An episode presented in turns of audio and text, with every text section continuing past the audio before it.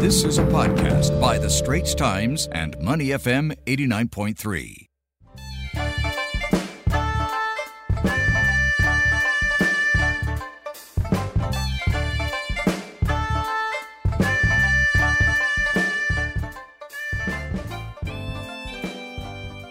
Now, with just 10 days to go until the Legislative Council election, Hong Kong leader Carrie Lam has urged voters to cast their ballots.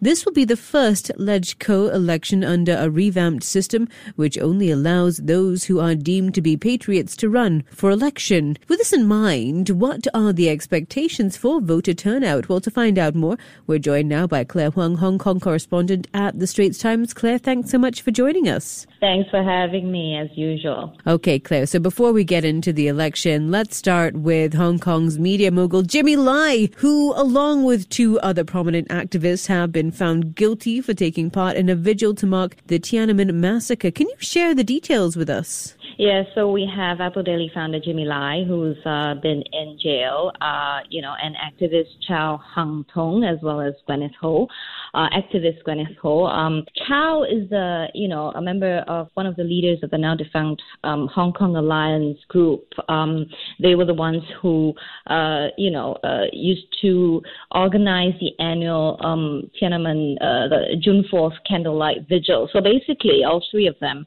uh, have been found guilty uh, of charges related to this banned vigil last year. So, in delivering the verdict, um, Judge Amanda Woodcock has said that Lai had attended a press conference outside Victoria Park in the evening on June 4th, right, along with members of the Hong Kong Alliance. Mm-hmm. Um, and the court heard that Lai's presence was a deliberate act to rally support for the illegal gathering. And the judge added that Chow, the vice then uh, vice chairwoman of the alliance, had written a post on her Facebook page um, with, I quote, an implicit intention of asking people to join her in Victoria Park, unquote. So 21 other co-defendants in this case had earlier pleaded guilty. Um, the judge had also issued uh, an arrest warrant for two other suspects, Nathan Law uh, and uh, Sunny Cheung, who um, obviously didn't turn up for the court proceedings because they're overseas. They've fled overseas. Okay, Claire. Lots of action there. And in other news, let's talk about what's happening with the election. I mean, there have been a number of changes over the past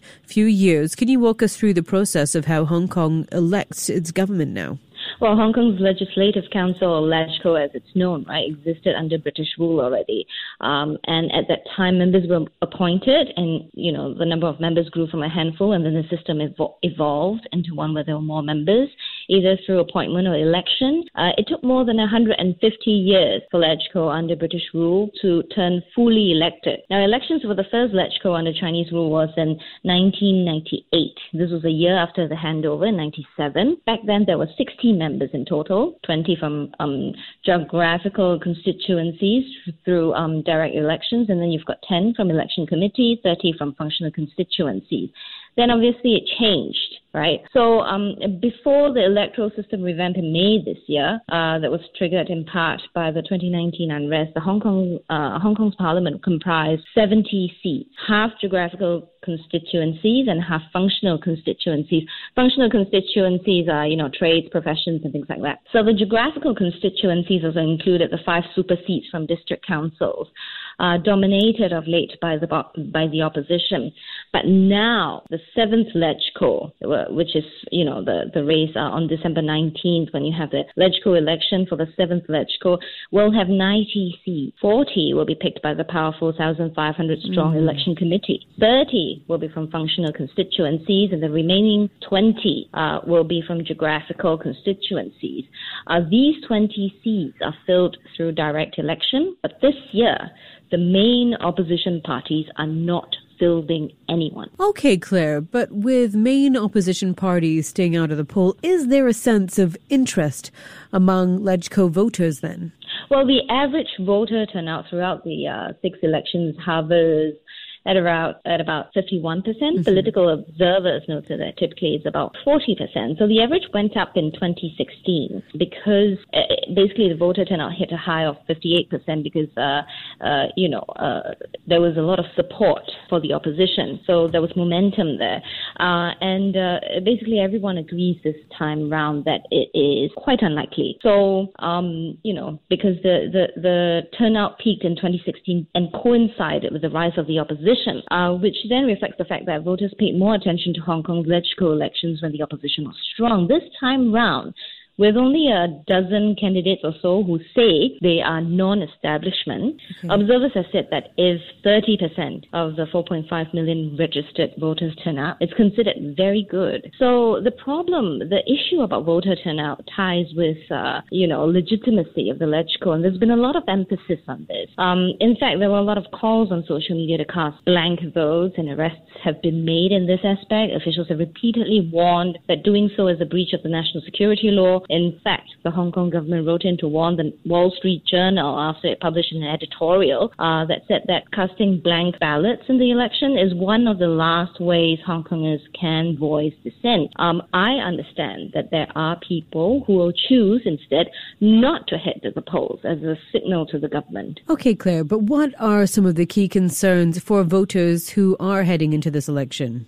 Well, there are people who don't even know when polling day is. Mm. That's how much they can be bothered with this election. So bread and butter issues always dominate elections, right? But I think this one in particular, given that it's in a pandemic that has no signs of abating, people just want to maintain their livelihoods, though. They just want normalcy.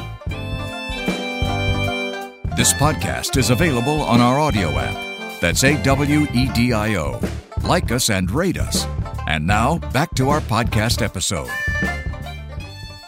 We're speaking with Claire Huang, Hong Kong correspondent for the Straits Times. So, Claire, how are candidates then canvassing voters if some voters don't even know when polling day is? What's it like on the ground there? So, Rach, usually what the candidates do is they set up booths mm-hmm. island wide. You know, they have been so social media is one way to get to get through to your voters, right? So that's what they've been doing as well. You know, and then um, some go online to answer questions and so on. You see a lot of banners, posters, leaflets but um, uh, I'm afraid people generally don't really pay as much attention to it as I think um, the candidates want. So, with that in mind, then, Claire, which parties are expected to perform well in the election? Just to give a bit of a background, there are mm. 90 seats in Parliament. You've got 153 candidates. Um, I'm going to exclude the 40 to be selected by the election committee because the candidates, uh, you know, and there are 51 of them, will be selected, right, by the committee. So, over in the functional constituencies, you have 67 candidates fighting for 30 seats. In the geographical constituencies, there are 20 seats, and that's direct election. You have 35 candidates. Um, the pro-establishment parties uh, really just mean um, DAB and FTU. So this is a race within the establishment folk. Um, and even then, it is hard to say uh, which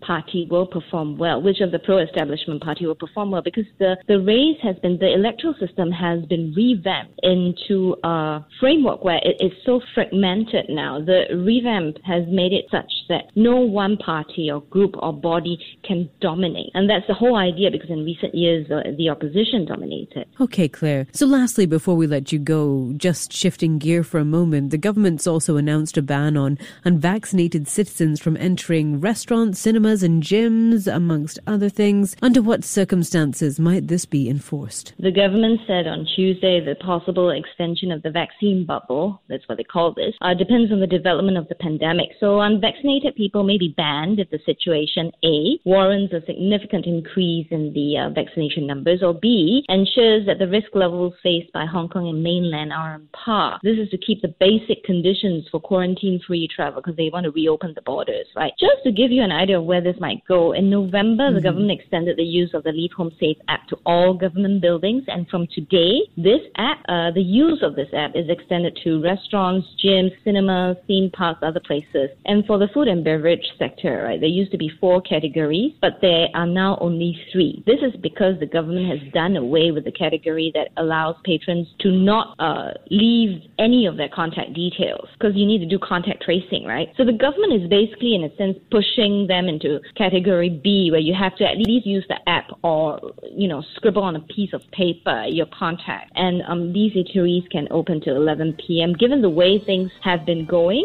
it seems like it's probably a matter of time before the government bans those unvaccinated. I see. Well, Claire, thank you so much for those updates for us today. Thank you very much for having me on the show. Thank you. We've been speaking with Claire Huang, Hong Kong correspondent.